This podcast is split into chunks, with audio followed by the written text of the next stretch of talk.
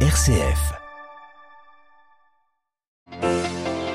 Ni bon d'un côté, ni mauvais de l'autre, le pape François s'est longuement exprimé aux revues jésuites dans un entretien paru aujourd'hui. Il parle sans détour de la guerre en Ukraine et de son échange il y a quelques semaines avec le patriarche de Moscou, Kirill.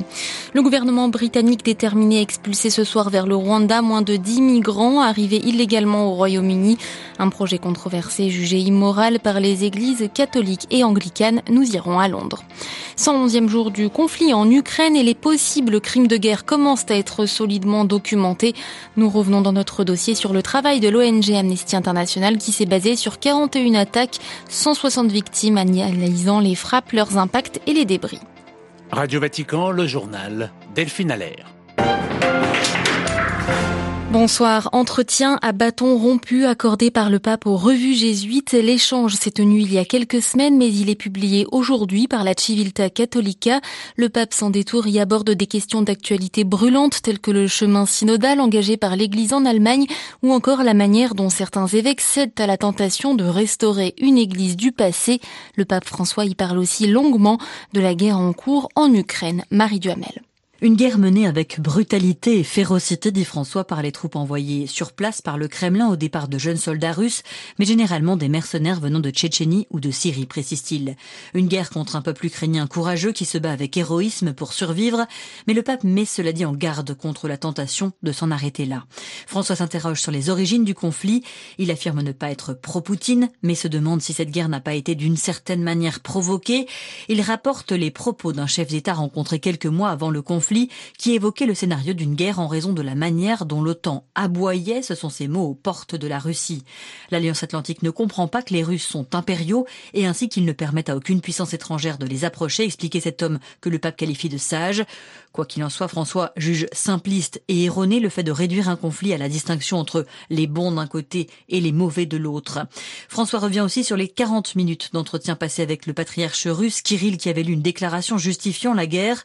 Leur rencontre prévue avait été reportée afin que le dialogue ne soit pas mal compris, dit François. Le pape qui espère finalement saluer Kirill en septembre au Kazakhstan pour parler en tant que pasteur et non comme clerc d'État. Marie Duhamel et des extraits de cet entretien sont à lire sur vaticannews.va. Le message du pape François en vue de la prochaine journée mondiale des pauvres dévoilée aujourd'hui.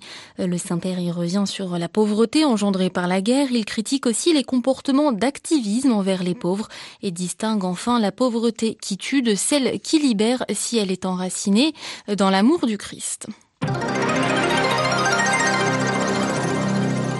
À la une de l'actualité internationale ce mardi, cette esquisse de négociation de paix en Éthiopie, le Premier ministre Abiy Ahmed évoque pour la première fois aujourd'hui de possibles discussions avec les rebelles du Tigré. Il révèle la mise en place d'un comité sur le sujet. Au Tigré, les combats ont cessé depuis mars à la faveur d'une trêve humanitaire décidée par Addis Abeba et acceptée par les rebelles. L'actualité du jour, c'est aussi ce vol censé partir ce soir de Londres direction Kigali au Rwanda à bord moins de 10 migrants. Une décision du gouvernement britannique qui suscite l'ire de l'église anglicane et de l'épiscopat catholique. Les évêques britanniques dénoncent un projet qui ne fera qu'accroître les difficultés de ceux qui espèrent un nouveau départ. Les demandeurs d'asile ne sont pas des marchandises, a tonné l'église d'Angleterre.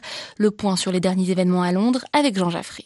Les trois migrants qui avaient déposé un recours pour annuler l'arrêt de déportation au Rwanda ont été déboutés cet après-midi. En effet, la ministre de l'Intérieur, Priti Patel, a fait savoir que les migrants déportés seraient ramenés au Royaume-Uni dans le cas où un tribunal jugerait contraire au droit l'accord signé par Londres avec Kigali. Cette annonce a pesé sur la décision du président du tribunal. Malgré une vive opposition à ce plan, considéré comme inhumain, le Premier ministre l'a encore une fois justifié, soulignant qu'il visait à lutter contre les gangs criminels mettant en danger la vie des gens qui tentent de traverser la Manche sur de petites embarcations. Ce à quoi les ONG rétorquent qu'il n'existe pas de voie légale et sûre pour demander le droit d'asile au Royaume-Uni. Près de la moitié des migrants qui arrivent sur les côtes du Ken répondraient aux conditions pour déposer une demande de droit d'asile. Le haut commissaire des Nations Unies aux réfugiés, Filippo Grandi, a déclaré lors d'une conférence de presse à Genève que les Nations Unies avaient fait de nombreuses suggestions au gouvernement britannique plutôt que d'envoyer des gens dans un État de l'Afrique de l'Est. Il a notamment conseillé au gouvernement britannique de chercher une solution au problème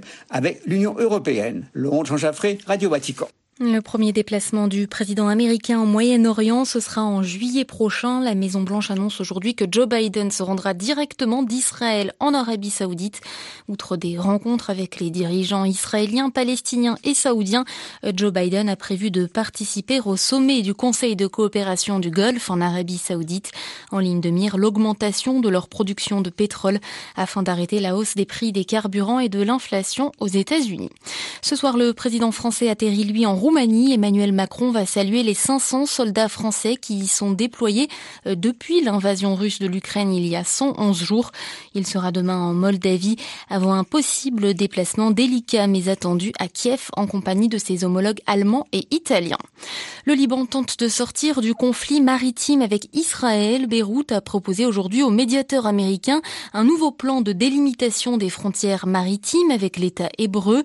Depuis la semaine dernière, la controverse enfle après l'arrivée au large d'Israël d'un navire censé produire du gaz pour l'État hébreu dans cette zone revendiquée par le Liban.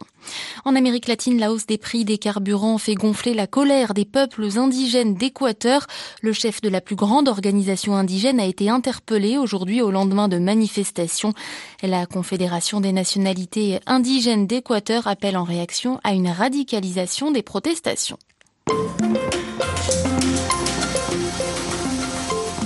C'est une accusation grave que lance Amnesty International à l'encontre de la Russie. Dans un rapport rendu public hier, l'organisation de défense des droits humains affirme que l'armée russe a tué des centaines de civils ukrainiens ces dernières semaines avec des bombes à sous-munitions, ce qui constitue un crime de guerre. Un enquêteur de l'ONG s'est rendu pendant 15 jours à Kharkiv, seconde ville d'Ukraine. Il a travaillé sur 41 attaques, rencontré 160 victimes, analysant les frappes, leurs impacts et les débris. Cécile Coudriou, présidente d'Amnesty France revient sur ce que son organisation a constaté sur le terrain. Les constatations sont euh, en fait des confirmations de ce que nous avions déjà commencé à documenter à distance, à savoir que les forces russes utilisent des armements qui sont interdits par droit international, notamment ce qu'on appelle des bombes à sous-munitions ou des bombes à fragmentation. Et par ailleurs, elles utilisent aussi des, des armes extrêmement imprécises qui ne peuvent donner qu'un seul résultat, ce sont ce qu'on appelle des frappes indiscriminées et de surcroît les utilise dans des zones résidentielles.